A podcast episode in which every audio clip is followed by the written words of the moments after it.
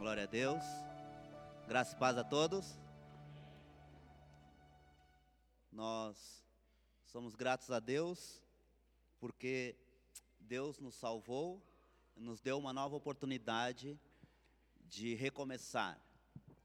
E se você está aqui essa noite, Deus dá uma nova oportunidade para você também. Uma nova oportunidade para recomeçar em todos os sentidos. E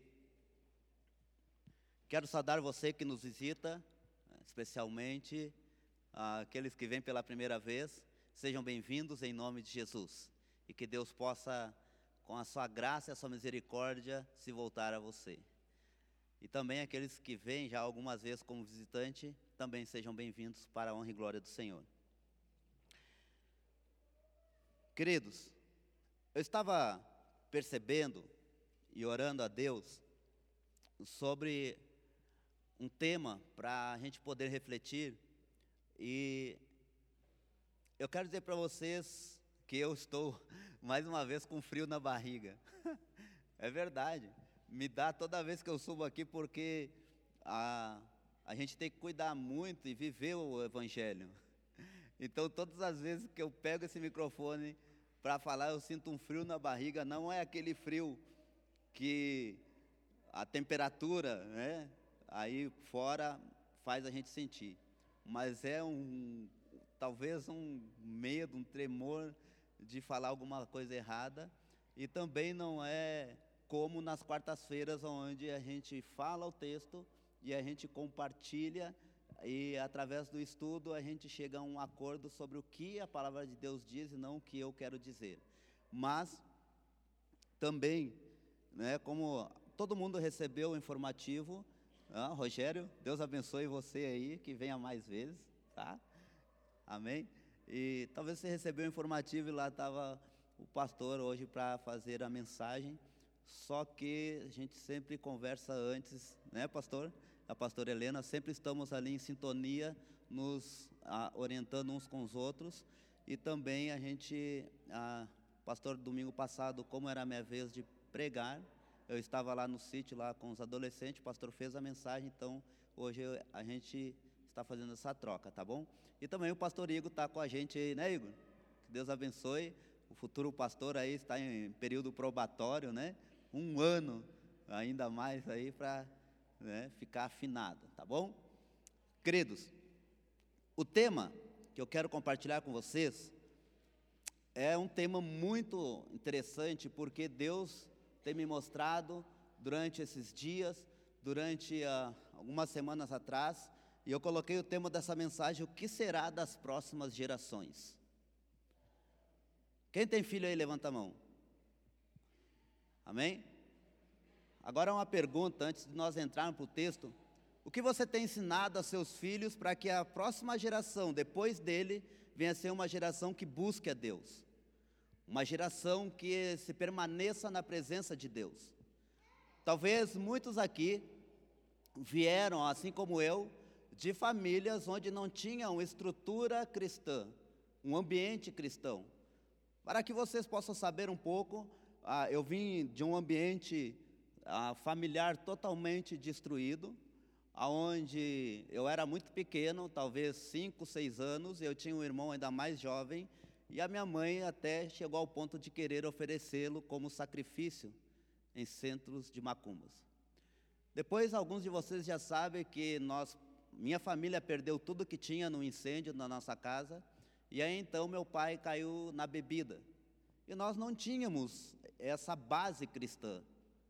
E essa base cristã que eu estou ensinando a minha filha vai fazer toda a diferença para ela, para a sociedade onde ela estiver e para as pessoas que convivem aquele âmbito social dela. Mas talvez aqui alguns também vieram de um lar totalmente sem uma estrutura cristã, sem uma base, sem a pedra angular Cristo. Talvez muitos aqui vieram de uma família onde a religião é oposta ao cristianismo, porque o cristianismo não é uma religião, ele é um estilo de vida onde nós vivemos e nos beneficiamos com as bênçãos de Deus, os desafios que Deus nos dá e também experimentamos a boa, perfeita e agradável vontade de Deus. Mas a pergunta que eu faço como tema é: o que será das próximas gerações que estão para vir neste lugar onde nós vivemos, chamado planeta Terra? Por quê? O texto que Deus me chama a atenção, ele me mostra a uma família aonde tiveram duas oportunidades. E talvez Deus dá a oportunidade hoje para todos nós fazer o que é certo. Por quê? Porque eu tenho percebido, em, de algum tempo para cá, muitas famílias que têm uma base cristã, mas os seus próximos descendentes, eles não dão continuidade. Não dão continuidade no que? Na fé. Não dão continuidade em buscar a Deus. Não dão continuidade em seguir a Deus. Não dão continuidade naquilo que os seus pais começaram não dão continuidade em ter uma família saudável dentro da vontade de Deus. E esse texto que eu vejo na Bíblia é um excelente texto para que a gente possa, olha só, interessante, se voltar para Deus e começar a partir de hoje a criar algo que talvez nós, quando éramos pequenos, não tínhamos essa oportunidade. Eu vejo crianças aqui na igreja que têm essa oportunidade. Mas essa oportunidade, ela vai também ser uma consequência daquilo que os pais vivem. E aquilo que os pais vivem vão ser o exemplo para seus filhos viverem também. Se os seus pais não mentem, é lógico que os filhos não vão mentir. Se os pais não enganam, os filhos não vão enganar. Então, se os pais buscam a Deus de todo o coração, os filhos vão. É lógico, né? O filho vai seguir o exemplo do pai. Mas nesse texto, eu vejo essa família que se encontra lá em 2 Reis, capítulo 20, que vai falar. Esse texto eu quero começar com ele porque ele tem algo muito interessante e nós vamos ver alguns pontos a partir desse texto. Capítulo 20 de 2 Reis, o título que está aqui é A Doença de Ezequias e sua cura maravilhosa. Amém?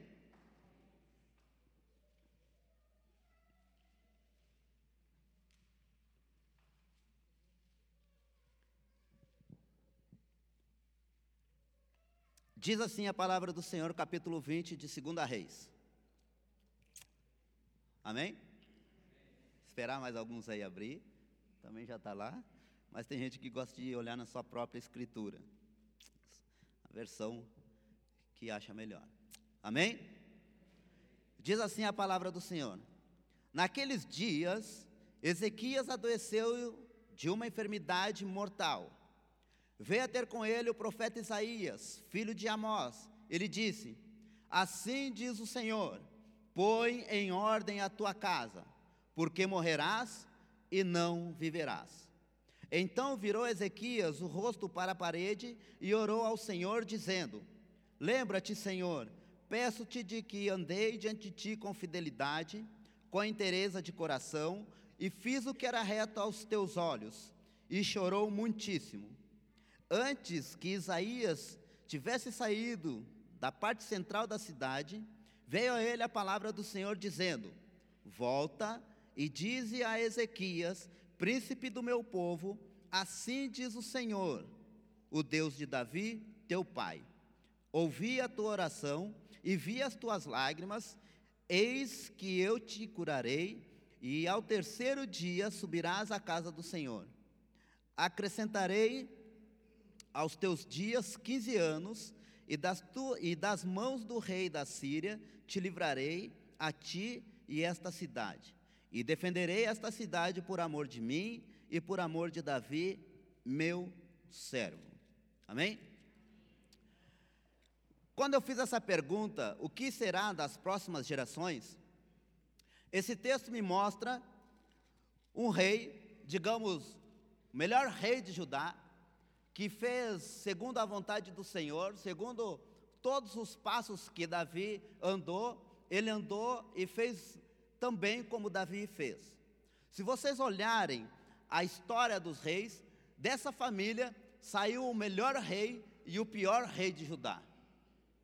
E esse homem chamado Ezequias, nesse período, quando essa enfermidade pegou ele, diz ali, naqueles dias, naqueles dias, Deus tinha batido um exército de 185 mil homens através de um anjo. Que estes homens, por meio do rei da Síria, estavam afrontando o povo de Deus e dizendo: O Deus de vocês não vai poder livrar das minhas mãos, porque eu já conquistei muitos, muitas cidades, muitos reinos, e não houve Deus na terra que salvasse esses reinos das minhas mãos. Será que o Deus de vocês vai livrá-los das minhas mãos? Então Deus, por meio do profeta Isaías, fala para este rei Ezequias ficar tranquilo, porque ao retornar o rei da Síria para sua terra, ele iria abatê-lo, iria exterminar, iria acabar com o projeto dele. E, e, disse mais: que estes homens que estavam afrontando o povo de Deus, eles não iriam chegar perto daquela cidade, eles não iriam se aproximar com seus cavaleiros, pelo contrário, eles iam retroceder. E aqui eu vejo algumas coisas que nós precisamos tomar para nossas vidas. Quando nós estamos em apuros, nós precisamos clamar a Deus para que Deus entre com providência. Mas, porém, a Bíblia diz que nesse período, após Deus abater aqueles 185 mil homens, Ezequias sofre de uma enfermidade mortal. E Deus usa o profeta Isaías para ir até este homem e dizer: arruma a tua. Por quê? Porque vai morrer. E é nesse ponto que eu quero trazer à memória de vocês a intenção de organizar a vida com Deus, de organizar de, a partir de hoje a vida com Deus, porque certamente, se não arrumarmos a nossa vida com Deus, certamente morreremos. E arrumar a vida com Deus é em todos os aspectos. Arrumar a vida com Deus, uma vida espiritual. Quando Deus ordena a este homem para arrumar a casa dele, arruma, coloca em ordem a tua casa, coloca em ordem. Eu posso entender, de alguns sentidos, de que ele deveria instruir toda aquele povo que estava sob seu comando sobre as coisas de Deus. E por que eu digo isso? Porque se vocês olharem no capítulo 16 de 2 Reis, vai contar a história, sabe de quem? Do pai de Ezequias, o rei Acás.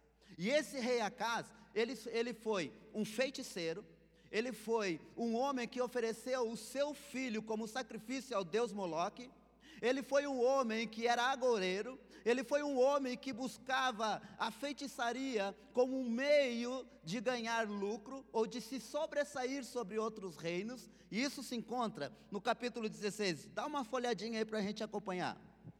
E diz assim a palavra do Senhor no capítulo 16 de 2 Reis, a partir do verso 2. Olha só que interessante. Versículo 2 do capítulo 16. Tinha Acas 20 anos de idade quando começou a reinar, e reinou 16 anos em Jerusalém.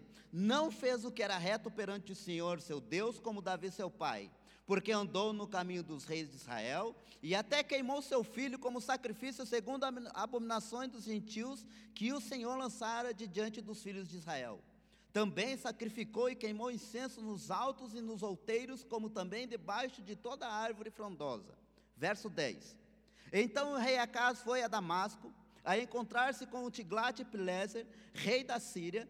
Vendo ali um altar, enviou dele o sacerdote Urias, a planta e o modelo segundo toda a sua obra.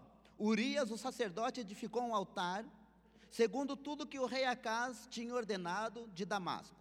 Assim o fez o sacerdote Urias antes que o rei Acas viesse de Damasco. Vindo, pois, de Damasco, o rei viu o altar, chegou-se a ele e nele sacrificou. Queimou o seu holocausto e a sua oferta de manjares, derramou a sua libação e aspergiu o sangue das suas ofertas pacíficas naquele altar. Porém, o altar de bronze que estava perante o Senhor tirou ele de diante da casa, de entre o seu altar e a casa do Senhor, e opôs o lado do seu altar do lado do norte. E aí continua as atrocidades que o rei Acas cometeu. Ele foi até Damasco para procurar um modelo que ele pudesse introduzir aonde era um lugar de adoração ao Deus de Israel. Ele começa fazendo tudo errado. E a Bíblia diz que ele fez o que perante Deus era mal. E aí você pode imaginar o jovem Ezequias vivendo em um ambiente aonde ele pôde ver o seu próprio pai matar o seu filho queimado a um Deus cujo a história diz que era proibido fazer.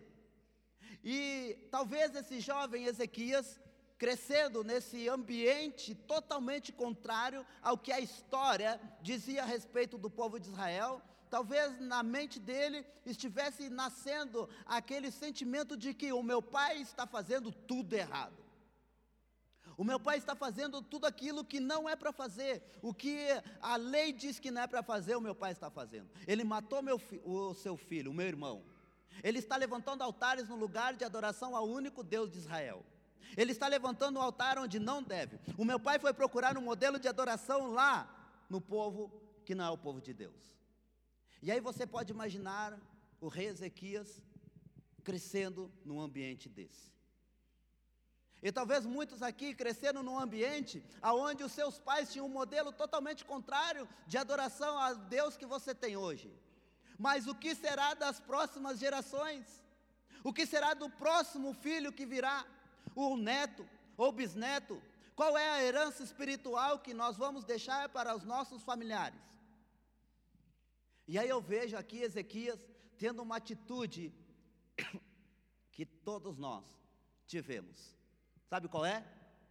Se tudo ou todos fizeram errado até agora, o importante é começar por mim a fazer certo hoje. E o importante é começar por você querer adorar a Deus a partir de hoje, conduzir a sua família nos caminhos do Senhor e ensinar conforme a palavra de Deus diz que é para ser ensinado um filho. Sabe por quê? Porque só se ensina vivendo, só se ensina praticando, só se ensina perdão pedindo perdão, só se ensina honestidade sendo honesto. E o que o rei Ezequias viu durante a sua juventude, até porque ele começou a ser rei com seus 25 anos, ele não viu o pai sendo honesto com Deus. Ele não viu o seu pai adorando a Deus como deveria, como era costume, como era tradição da tribo de Judá. Ele vê o pai dele fazendo tudo errado. E aí nasce, no capítulo 18, um dos melhores reis de Judá o próprio Ezequias. E é interessante que a Bíblia diz, no capítulo 18, veja só no verso 5, no verso 5 não, no verso 2, do capítulo 18.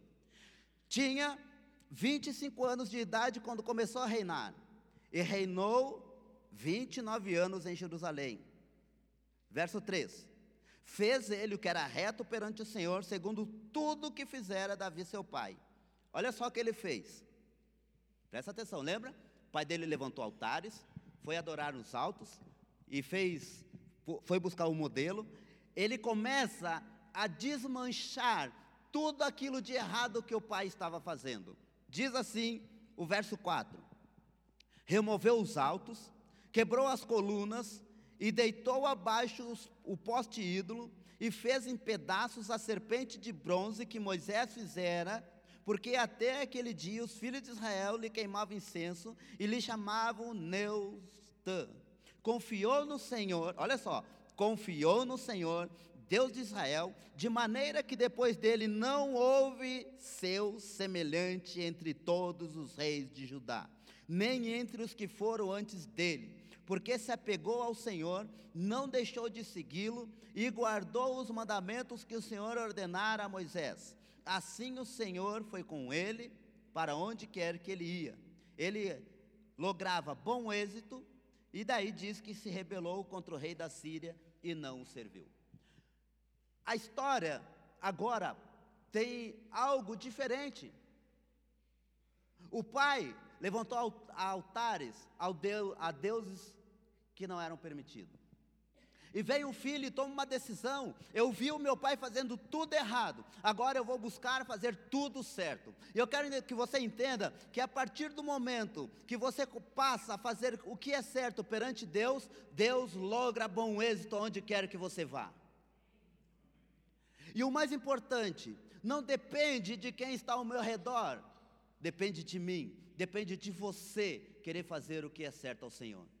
Assim como Ezequias, que viveu num ambiente totalmente contrário àquilo que a ordem e a lei de Deus dizia que era para viver. E ele sabia que estava tudo errado. E talvez muitos aqui nasceram num ambiente totalmente contrário à vontade de Deus, mas agora sabem o que é certo. Isso deve prevalecer. Deve prevalecer com os filhos, os filhos para os seus netos, e aí para os bisnetos, e assim por diante. Sabe o que eu vejo, irmãos? Que esse camarada aqui, um dos maiores reis da história, um dos melhores reis de Judá, ele começa a remover tudo aquilo que era de ruim. E eu quero dizer para você, se tem algo de ruim na sua casa, se tem algo que não agrada a Deus, começa a remover hoje tudo que não faz parte de uma vida com Deus. Começa a tirar da sua vida. Não importa se foi seu pai, se foi sua mãe que levantou o altar. Comece você a colocar sua vida em ordem com Deus. Comece você a buscar a Deus. Comece você a se interessar pelas coisas de Deus. Porque a próxima geração, se você não tomar essa atitude hoje, vai sofrer as consequências amanhã. Vai sofrer.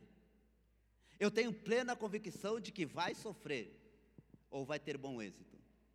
Se você tomar uma decisão hoje de abandonar tudo aquilo que foi semeado tempos atrás na sua vida hoje, amanhã será diferente. Eu tenho plena convicção. E aí o rei Ezequias, ele começa a remover, olha só, os altares, quebrou as colunas, colocou tudo por chão, dizendo: aqui não, aqui o único Deus que deve ser adorado é o Deus de Israel, o grande eu sou, o Yahvé. E aí então, a história diz que esse rei, o rei Ezequias, ele entra em conflito com o rei da Síria, porque se rebelou. E o rei da Síria começa a, a afrontar, mandar mensageiros.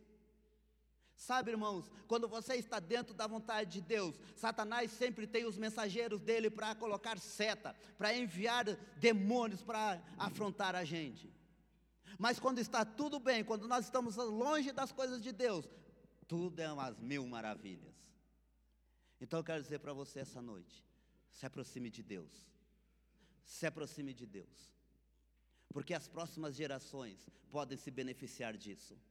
A sua geração, seus filhos, seus netos, seus bisnetos. E você que é jovem, que não é casado, se aproxime de Deus. Se tem algum adolescente aqui também, se aproxime de Deus, porque você terá uma geração posterior à sua. E elas poderão sofrer consequências de você buscar a Deus ou não.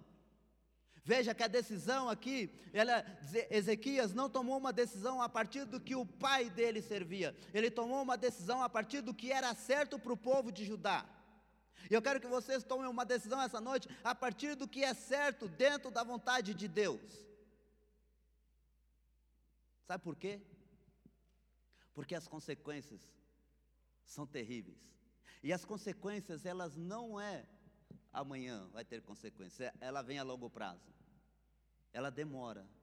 E aí depois a gente fica perguntando, por que, que eu estou passando por isso? Por quê? É porque tomou uma decisão 10 anos atrás, errada. Tomou uma decisão 20 anos atrás, errada. Ou está tomando uma decisão hoje errada e vai sofrer as consequências amanhã. Mas Deus, Ele dá a oportunidade para que a gente não morra espiritualmente, para que a gente não saia da presença dele. Então ele diz assim para Ezequias, e eu quero dizer para vocês: põe em ordem a sua casa, organize aquilo que está falhando com Deus. Coloque em ordem, por que, que eu estou dizendo isso? Não estou dando um puxão de orelha para que ah, o pastor é duro, não, gente. É porque eu vejo que tem gerações que estão se perdendo e elas não tomam atitude. Sabe por quê? Por causa de exemplos. As gerações que estão se perdendo, talvez elas se espelham em mim de uma atitude errada que eu tomo.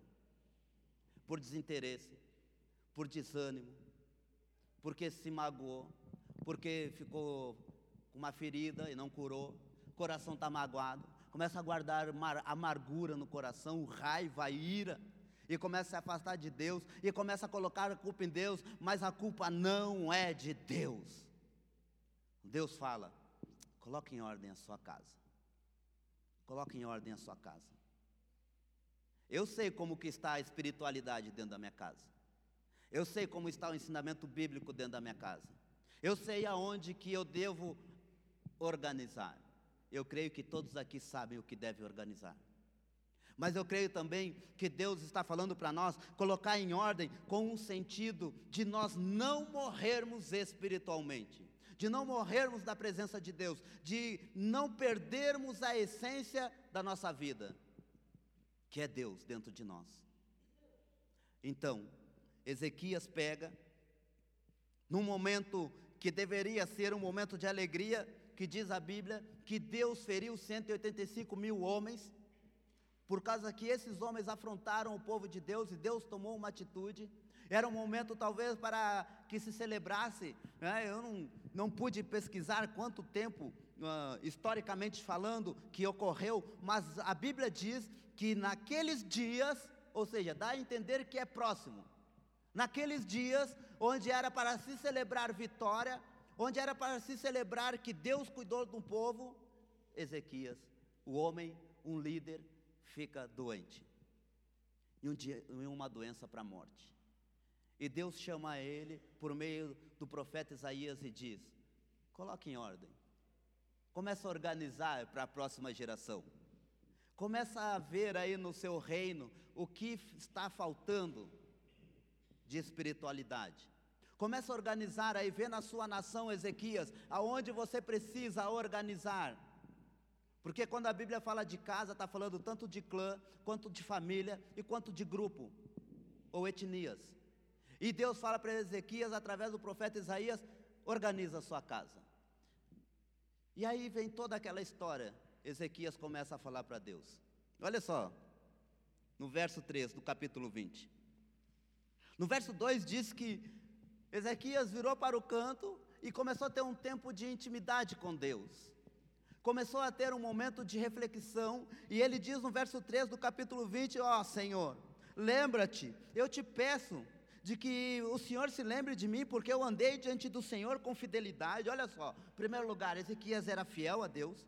Depois ele disse que andou com Deus com interesse de coração, fez o que era reto aos olhos do Senhor, e aí diz que ele chorou muito.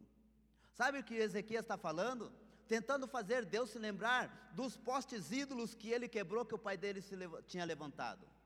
Ezequias começa a lembrar Deus, ó Deus, eu fui fiel ao Senhor.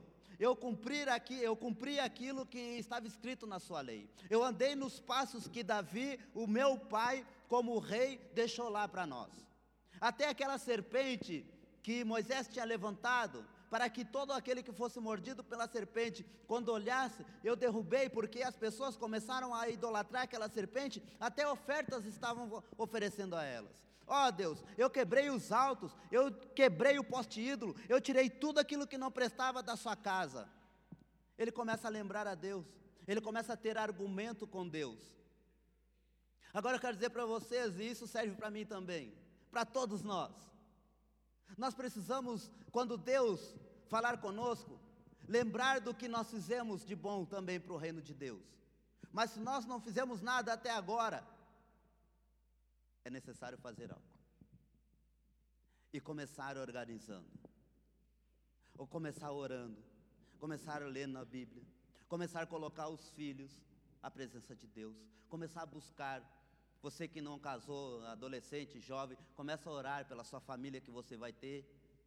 Começa a buscar a Deus pelo seu futuro. Começa a buscar a Deus, o Deus de Israel, Yahvé. Somente Ele. Mais conhecido, que se fez homem entre nós, Jesus Cristo, homem, que está vivo, ressurreto. Essa é a imagem do Deus invisível, o próprio Cristo. Então comece a buscar a Jesus Cristo. Comece a colocar a sua vida em ordem, porque uma vida desordenada vai levar a fracasso e consequências terríveis. Mas uma vida na presença de Deus vai ter problemas, mas vai estar com os pés na rocha. Cristo Jesus. E quando nós estamos sobre a rocha, os nossos pés estão firmes, as tempestades vêm, mas elas não duram para sempre, e Deus é conosco como foi lido aqui. Quando passares pelas águas, não te submergirá. Quando passares pelo fogo, não te queimarás. Porque eu, Senhor, estou contigo. Mas se o Senhor não está conosco, é terrível, porque quando nós passamos pelas águas, elas são capazes de nos submergir e nos afogarmos.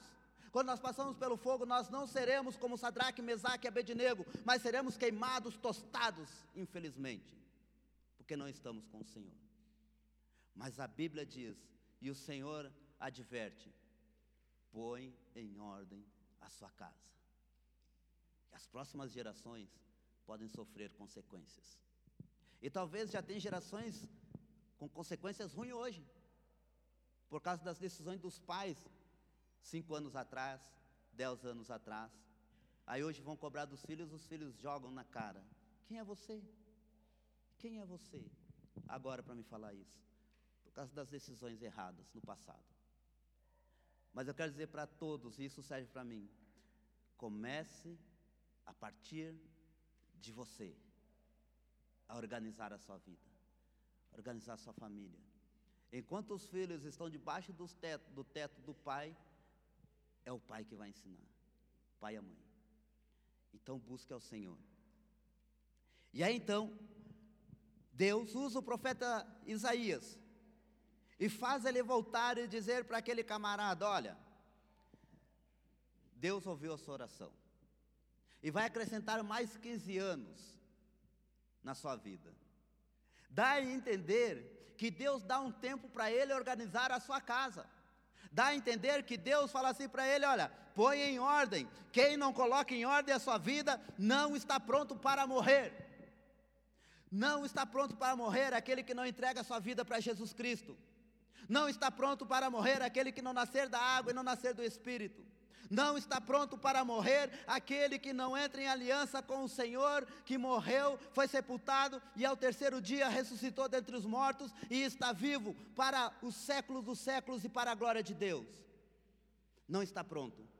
E Deus pega e dá mais 15 anos. Só que a Bíblia diz que esse rei Ezequias, ele tem um filho. E esse filho é impressionante, que foi o pior rei de Judá. Foi o pior. O pai, o melhor, e o filho, o pior. Eu quero que vocês entendam que a decisão hoje em Cristo Jesus ela é uma decisão pessoal. Não depende do pai ou da mãe. Não depende de um tomar decisão pelo outro. Depende única e exclusivamente cada um tomar sua decisão. Quem tem livre-arbítrio aqui, levanta a mão. Todo mundo, né? Então, você tem a liberdade de decidir hoje organizar a sua vida, colocá-la diante de Deus, colocar sua vida diante de Deus. Começa derrubando tudo que desagrada a Deus. Começa lançando fora tudo, todas as porcaria, todos os ídolos. Ah, sabe qual que é o ídolo maior? Orgulho. Os negócios que cria no coração. Sabe qual é o pior? Eu que sei, eu que falo, eu que isso, eu que aquilo. Começa a derrubar tudo. Os postes ídolos. Mágoas que ficaram do passado. Tristezas, rancores, decepções. São altares que são levantados que não é de Deus. Comece derrubando tudo. Vó, coloca sua vida em ordem. Lance fora tudo. E começa a ter uma vida com Deus. A partir de uma decisão que a gente toma com Deus, as próximas gerações serão abençoadas.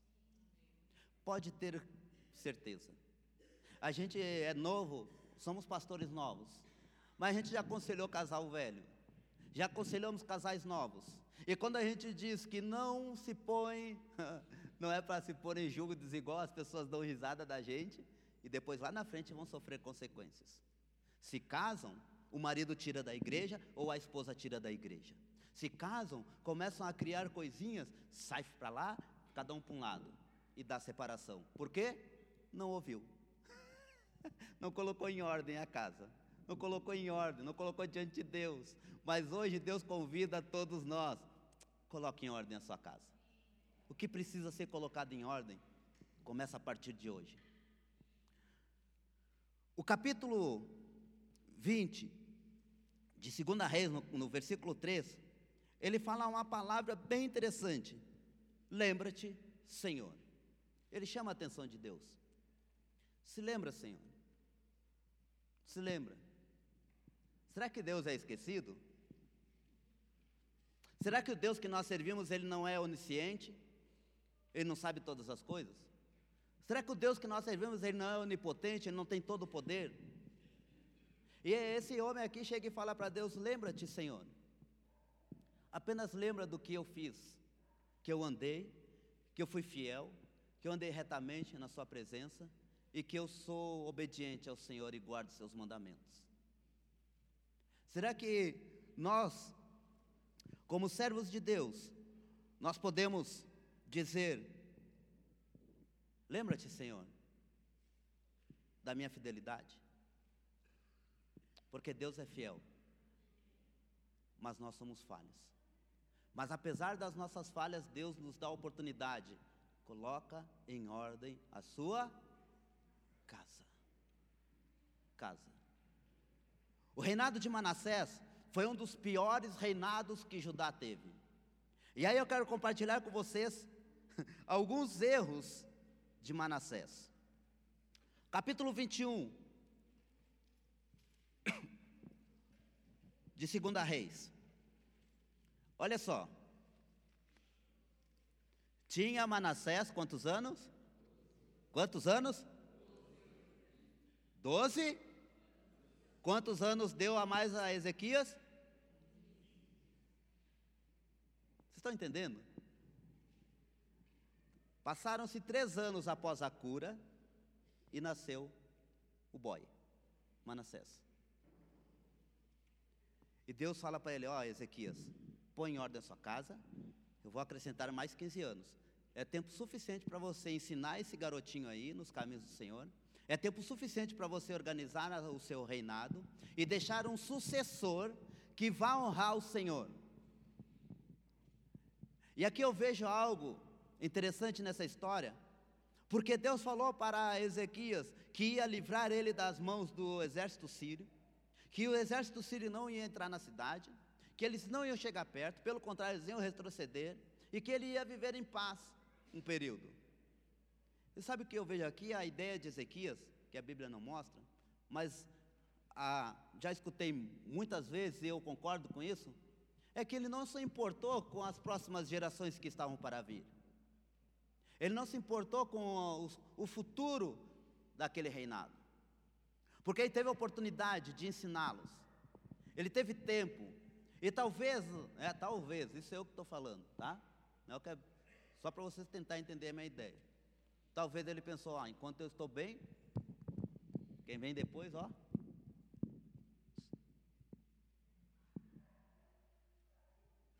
Então coloque em ordem a sua casa. Comece a ensinar. Comece a colocar princípios de Deus em todas as áreas da sua vida. Comece a organizar sua casa. Comece a falar para o seu filho, para sua filha. E eu falo para a minha filha, cada um sabe aonde precisa melhorar. E aí os erros de Manassés. Tinha Manassés 12 anos de idade quando começou a reinar, e reinou 55 anos em Jerusalém. Verso 2: Fez ele o que era mal perante o Senhor, segundo as abominações dos gentios que o Senhor expulsara de suas possessões de diante dos filhos de Israel.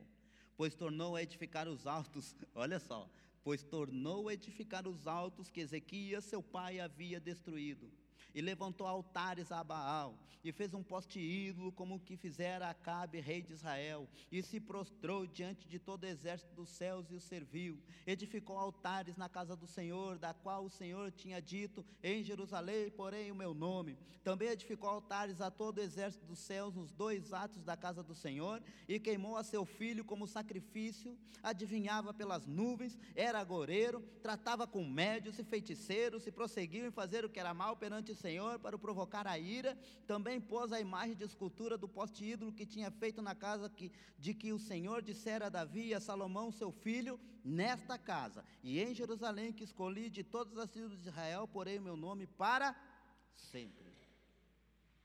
Olha quanta coisa ruim esse rapaz começou a fazer. Olha que atrocidade para uma nação. E sabe que as consequências destes atos de Manassés, sabe quantos anos veio depois? Um pouco mais de 100 anos as consequências vieram. Talvez daqui a 100 anos, nenhum de nós estejamos vivos. Mas as consequências, elas ficarão e elas virão. E esse camarada, com seus erros de edificar um altar, de levantar os altares a Baal, de fazer postes ídolos e prostrar diante deles, coisa que a Bíblia diz e a lei dizia, ao seu Deus, e somente a Ele adorarás. Tudo errado. Ele não conheceu o vô. O vô fez a mesma coisa. A caça. Ele não conheceu o vô. Para queimar a criancinha. Isso prova que o coração do homem tem uma inclinação para fazer o que é errado. Mas há um Deus que, quando entra no coração, ele faz tudo o que é certo. E Deus nos adverte: coloque em ordem a sua casa.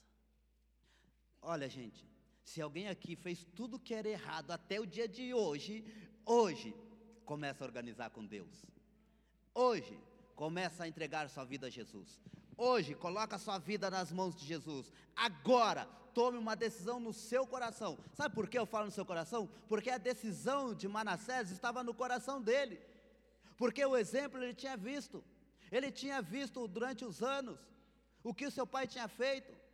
Apesar de ele não participar da história do pai, ele viu o reinado abençoado por Deus. Ele viu. Ele viu que tudo ia bem.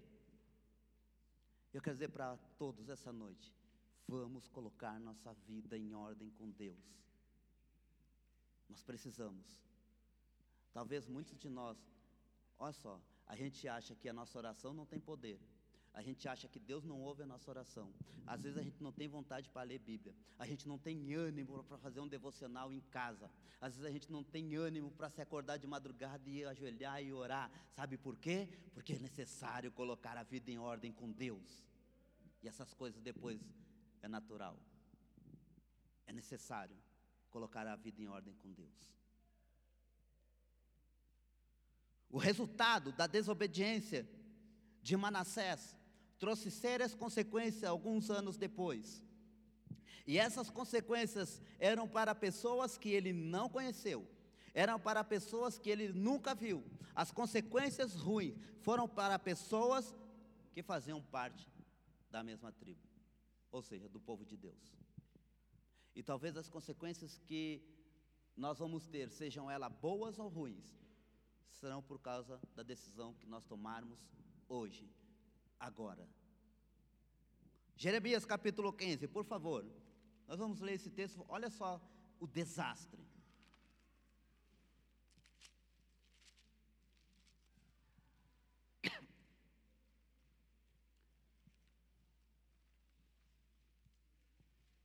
Amém?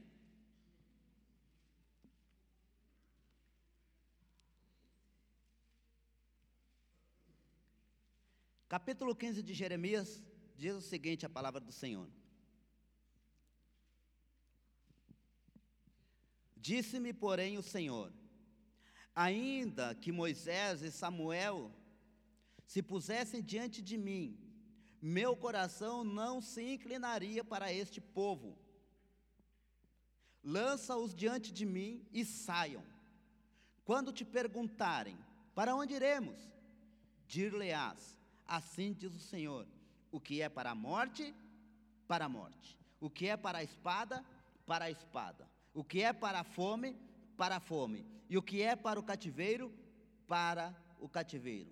Porque os punirei com quatro sortes de castigos, diz o Senhor: com a espada para matar, com cães para os arrastarem, e com aves dos céus e as feras do campo para devorarem e destruírem entregá-los-eis para que seja um espetáculo horrendo para todos os reinos da terra, por causa de a consequência. O homem acendeu a ira de Deus. Por causa de Manassés, O que ele fez lá atrás gerou uma consequência agora para o povo. O que ele fez alguns anos atrás, o povo seguiu. É interessante como o povo gosta de seguir as coisas erradas. É impressionante. Mas você essa noite tem uma decisão e a oportunidade de fazer o que é certo, colocar sua casa em ordem, colocar sua vida em ordem com Deus, colocar o seu coração à disposição de Deus. Seja lá o que fez de errado até agora, eu não sei, mas eu aconselho, organize diante de Deus. Coloque a sua vida diante de Deus. Deus pode sim olhar como olhou para Ezequias. Todos os lugares aonde Ezequias ia, lograva bom êxito, porque o Senhor era com ele. E a ideia é: ande com Deus. Ande com Deus onde você quiser. Onde você estiver, ande com Deus. Porque se não estiver com Deus, terrível coisa pode nos acontecer sem Deus não teremos, não teremos estrutura suficiente para suportá-los, as opressões, para suportar as pressões que nos advêm. Então, eu quero dizer para vocês, essa noite, Deus dá a oportunidade de todos nós colocarmos a nossa vida em ordem. Coloque-se de pé em nome de Jesus.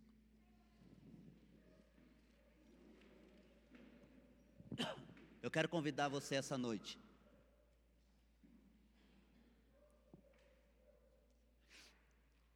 A colocar a sua vida em ordem com Deus. Eu não, ó gente, sinceramente, em nome de Jesus, eu sei da minha família, eu sei do meu coração, eu não sei do coração da minha esposa e muito menos da minha filha. Mas uma coisa eu sei, que cada um de nós sabemos aquilo que nós precisamos consertar. Então eu vou fazer um convite bem sincero para aqueles que querem colocar sua vida em ordem diante de Deus. A decisão é pessoal. Eu quero que você feche seus olhos em nome de Jesus. E se é de todo o seu coração, ore a Deus. Se é de todo o seu coração colocar a sua vida em ordem com Deus, organizar a sua casa, Chega na sua, aonde você for e tiver alguma coisa para consertar, arranca tudo que é ruim e coloque diante de Deus a sua vida. Em nome de Jesus. Se você quer pedir perdão a Deus,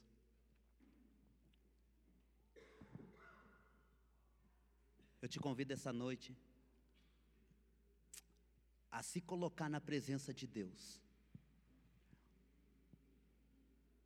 Talvez tudo deu errado por causa das decisões erradas que você mesmo tomou. Talvez as coisas não estão bem porque tal, alguém rejeitou Deus. Mas essa noite Deus dá a oportunidade de cada um de nós organizar a nossa vida.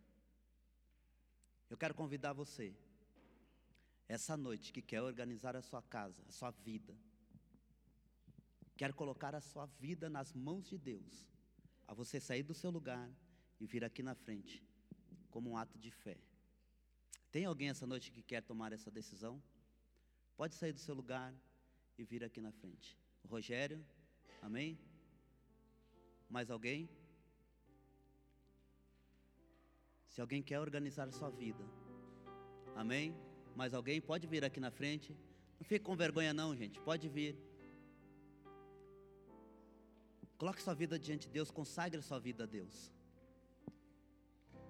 Abandone. Comece a quebrar tudo aquilo que desagrada a Deus na sua vida. Mais alguém?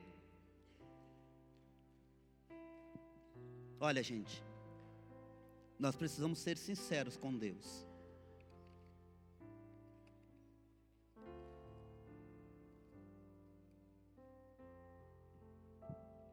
Vamos orar. Tem mais alguém?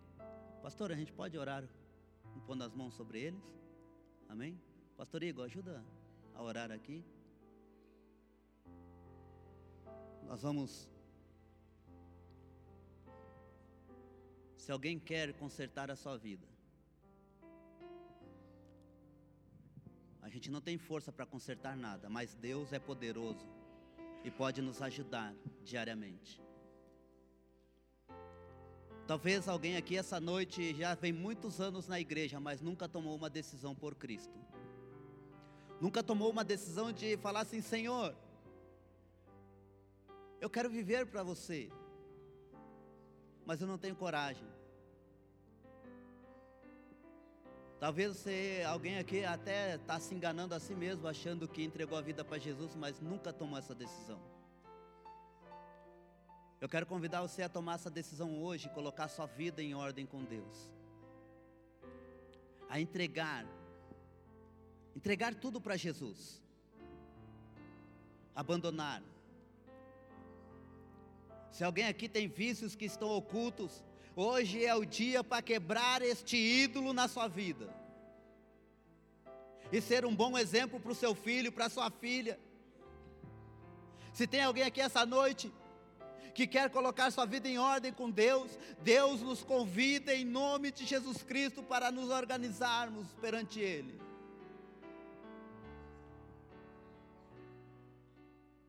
E a Bíblia diz em Apocalipse, todos nós conhecemos esse versículo, porque não é quente e nem frio, mas és morno.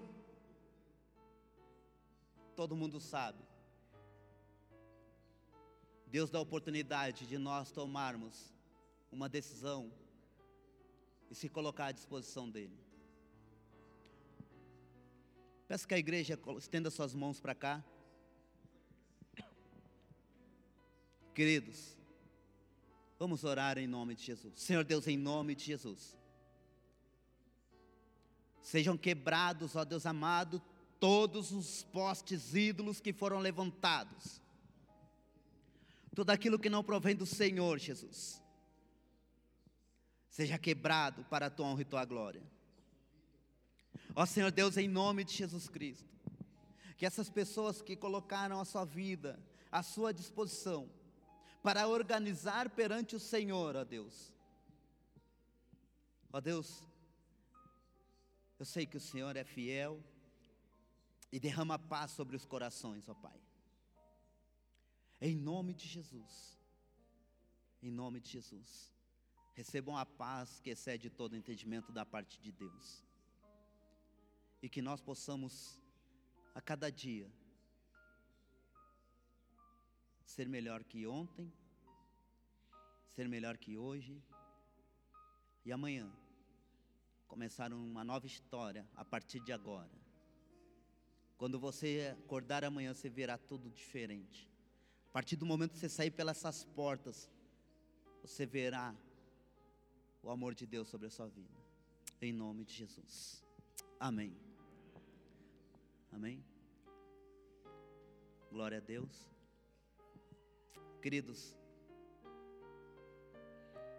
nós precisamos fazer isso praticamente todos os dias. Organizar nossas vidas. Pastor? O pastor está orando. Mas se mais alguém quer tomar uma decisão por Cristo, não saia daqui sem tomar essa decisão. Mesmo que você não, se alguém não teve coragem de vir aqui na frente, não saia daqui sem falar, pastor, eu não tive coragem, ore por mim.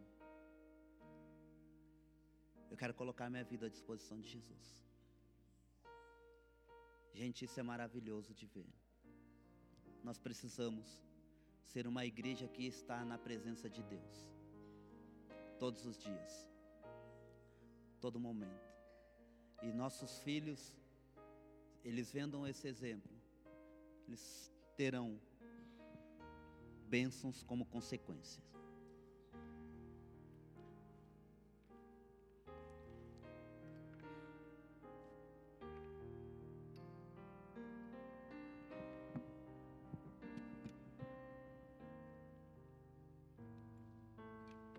pastor? Pode orar?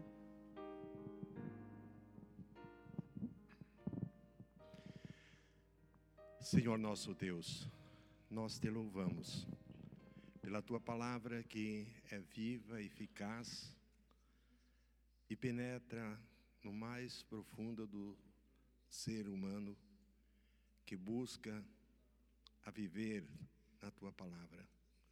Abençoa esses irmãos, essas irmãs que nesta noite estão aqui à frente. Não se envergonharam de vir e dizer: Eu quero colocar a minha casa em ordem. Que o Senhor os abençoe e dê vitórias. E a todos nós, que realmente nós possamos viver a tua palavra, andar como a tua palavra nos ensina. Guarda-nos, Senhor, de todo o mal e dá-nos força e vitória contra o mal. Nós oramos abençoando a todos no nome santo de Jesus. Amém. Amém. Deus abençoe a todos.